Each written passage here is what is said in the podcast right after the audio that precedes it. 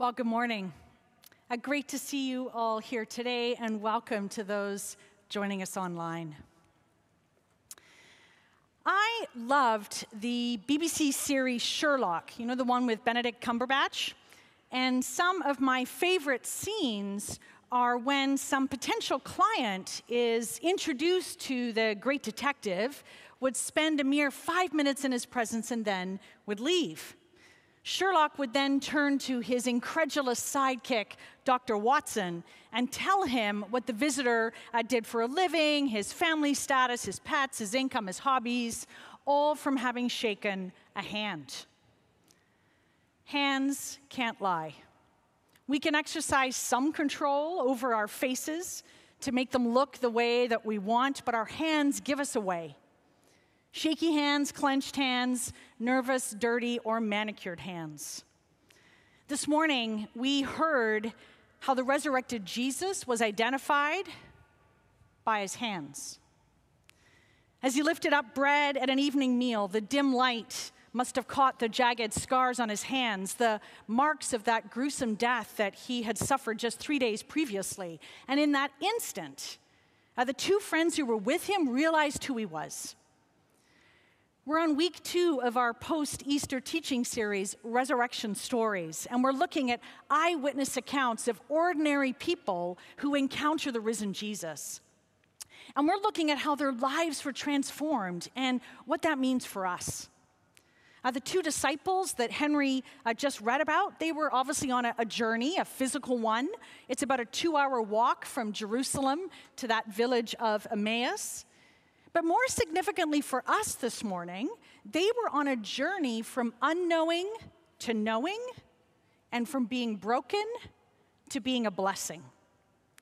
The record by the physician Luke of what happened on that road to Emmaus, it's cryptic, it's curious. A stranger they don't recognize who vanishes from their sight as soon as they figure out who it is. It's so different from the records of the crucifixion, which are like 100% in your face, right? Jesus is nailed naked at eye level in front of hundreds of eyewitnesses with a nameplate tacked above his head. There's no chance of mistaken identity in the crucifixion. But the resurrection, it's so different. Someone told someone else that the tomb was empty and it was women who first spread the story, and you know how they exaggerate everything. And apparently, the Leafs even made it to the second round. Yeah, right. Last week, we saw how Thomas wasn't buying it till he saw it for himself.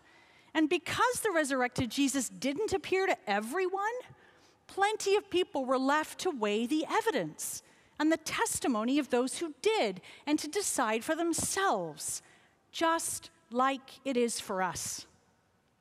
We've all got a decision to make about the truth that we heard at Easter. And part of the evidence that we've got away is this if the risen Jesus really is alive, then we too can experience him. We too can go from unknowing to knowing. We too can go from being broken to being a blessing. Where can we meet? That risen Jesus? Send me the location. Well, according to Luke, it seems to be somewhere on that road to Emmaus. What does it mean for us to go from unknowing to knowing, from being broken to being a blessing? And like, how does it actually happen? Let's quickly remind ourselves of the encounter. Two disciples, Cleopas, and what many scholars believe was his wife, are walking seven miles from Jerusalem to a village called Emmaus, and they're processing the shocking events of the last three days real death, but rumored resurrection. And as they talk, a stranger approaches, asking them what they're talking about. Well, you've clearly been living in a paper bag, is their response. But they proceed to tell him how promising everything had seemed with Jesus at the beginning, right? Like he was a fantastic public speaker and he had these extraordinary powers. But all went south so fast. Now he was dead, and the women in our friend group, they're clearly overwrought with grief. And then, but we had hoped that he was the one to redeem Israel. We had hoped. Like the saddest three words, right? We believed in him. We were wrong. No more fairy tales. Back to the office, in person, five days a week. And that's when Jesus snaps. Oh, how foolish you are, and how slow of heart to believe all that the prophets have declared. Was it not necessary that the Messiah should suffer these things and then enter into his glory? Then, beginning with Moses and all the prophets, he interpreted to them the things about himself in all the scriptures. In other words, you idiots, if you'd bothered to read your Bibles, you would have figured this out by now. God's plan's not been secret, it's hidden in plain sight in the scriptures. The Messiah wins by losing. As Barbara Brown Taylor writes, the Christ is not the undefeated champion, he's the suffering servant. And the way you recognize his followers is not by their muscles, but by their scars. Like everyone else, it seemed that Mr. and Mrs. Cleopas had been reading the Hebrew Bible, what we now know as the Old Testament, through the wrong end of the telescope. It wasn't about God rescuing people from their suffering, it was about God rescuing people through suffering. Suffering that God took upon himself in Jesus. All the brokenness and sin of my life and yours, it's been hammered through those hands so we don't have to experience the full consequences of them, either in our daily lives, because with God's help, God's power, situations can be recovered from, relationships can be restored. And we also have that hope eternally. It's such good news. Cleopas and his wife, they're beginning to feel excited, yet a little uneasy. The stranger was explaining the Bible in a way that was beginning to make sense. Their hearts were burning within them as he spoke. And then, when he was at the table with them, he took bread, blessed it, broke it, and gave it to them. Then their eyes were open and they recognized him, and he vanished from their sight. In the dim candlelight of the evening meal, their hearts still burning, their eyes fell on his hands. Hands can't lie. The hands told them that Jesus had gone through the danger, not around it. The hands told them that God rescues us not from suffering, but through it. And suddenly it all makes sense. Cleopas and his wife had started that journey to Emmaus unknowing and broken, right? Unknowing. They hadn't yet grasped how God works in the world how God's MO is not to conquer and dominate, but to love and serve. How God's MO is not to raise up the powerful and the predictable, but to exalt the lowly and the surprising. Unknowing. They didn't understand the Bible and they couldn't see what was right in front of them. Broken. They were disappointed, discouraged, despairing, devastated. Pick your D. They were trudging home from a funeral. But by the end of this encounter, everything had slotted into place. And we're told that within the hour of that fateful meal, they were racing all those seven miles back to Jerusalem. And this broken couple had now become a blessing to the other 11 disciples, right? They confirmed what the women had said earlier that very morning. The tomb really was empty. God had raised Jesus from the dead. Hands can't lie. You've got a place here at St. Paul's, whether you're curious, maybe you're committed, or even critical. And if hands can't lie, and Jesus really is alive, how can you experience him? What does it mean for us to go from unknowing to knowing, from being broken to being a blessing?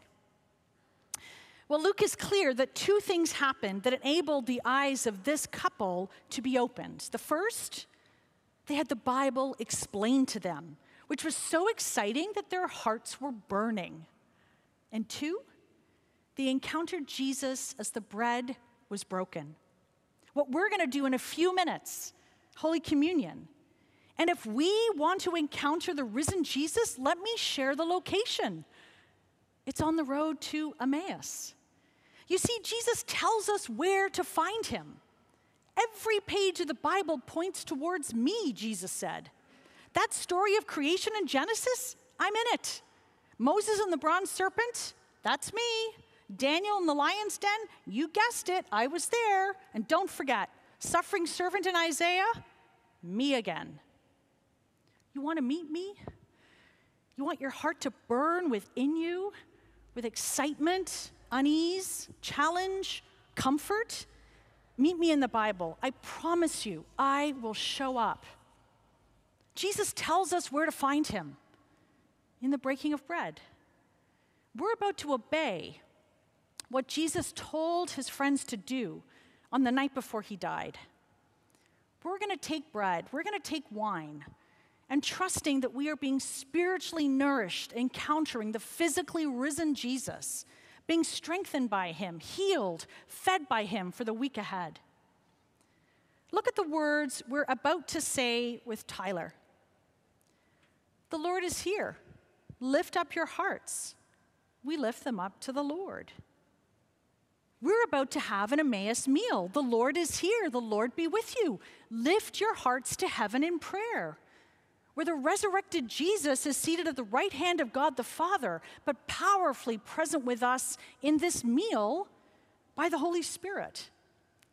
And if you want to meet the risen Jesus for the first time, maybe renew your acquaintance. If you want to go from unknowing to knowing, from being broken to being a blessing, there are some pragmatic steps that you can take. Here at St. Paul's, we embrace a rhythm of life, five ancient spiritual practices that we believe will make us more like Jesus and therefore equip us to make a difference in this city of Toronto. And the first two rhythms they put us on that road to Emmaus. Rhythm number one worship, resting weekly from work to join in the public worship of the church. Rhythm two prayer and study, praying and reading the Bible daily, and gathering regularly to do the same with others. Pragmatically, if you want to meet the risen Jesus, show up where he told you to meet him. Week in, week out, we gather here to have an Emmaus meal, meeting Jesus in the breaking of bread. And day in, day out, hundreds of people, part of our St. Paul's community, are meeting Jesus as they read the Bible, their hearts burning within them. Gathering in connect groups across our city to help each other learn and grow and understand what the scriptures mean so you're not interpreting them through the wrong end of the telescope. Pick up a daily prayer and Bible reading guide. They're in the glass atrium. Browse the Connect groups on our website. Now, if we move from knowing to unknowing, if we encounter the risen Jesus, then as we are changed, which you absolutely will be, we can powerfully bless other people. When we come to know the man with the nail marks in his hands, we'll realize that death, it doesn't hold all the cards. And it can create this incredible dynamic within us for personal growth. It's what a friend of mine once called practicing resurrection, right? Like practicing Easter. Um, and, and two quick examples of how you can practice Easter, practice resurrection. One, if you're being reminded in the Bible and in Holy Communion that God is committed to us, that our true home is not in this life, it allows us to become increasingly generous with our money and with our time, to bless the poor in our city and around the world. And there is a direct connection between how much we trust God and how generous we're able to be. Practice resurrection, practice Easter. Two, being reminded that death does not hold a winning hand, it can strengthen us to take the risk of reaching out to mend that broken relationship, to, to take the risk of forgiving those who've deeply hurt us, right? Or, or the risk of making that unpopular ethical decision at the office. And there is a direct connection between knowing that Jesus went through danger and not around it, and being willing to risk emotional suffering to bless other people. Practice resurrection, practice Easter. Hands can't lie. Each one of us can go from knowing to knowing, from being broken to being a blessing. And some of you here this morning, your hearts are burning within you. Others of you yearn for that. So I want to end by praying for us that we'll meet Jesus today and not leave this place unchanged. Just where you're seated, let me pray.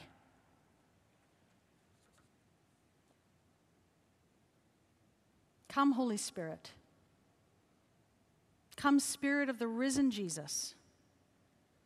Make our hearts burn within us. Burn within us with love for you. Burn within us for love for our neighbors. Come, Spirit of the risen Jesus. Come. Amen.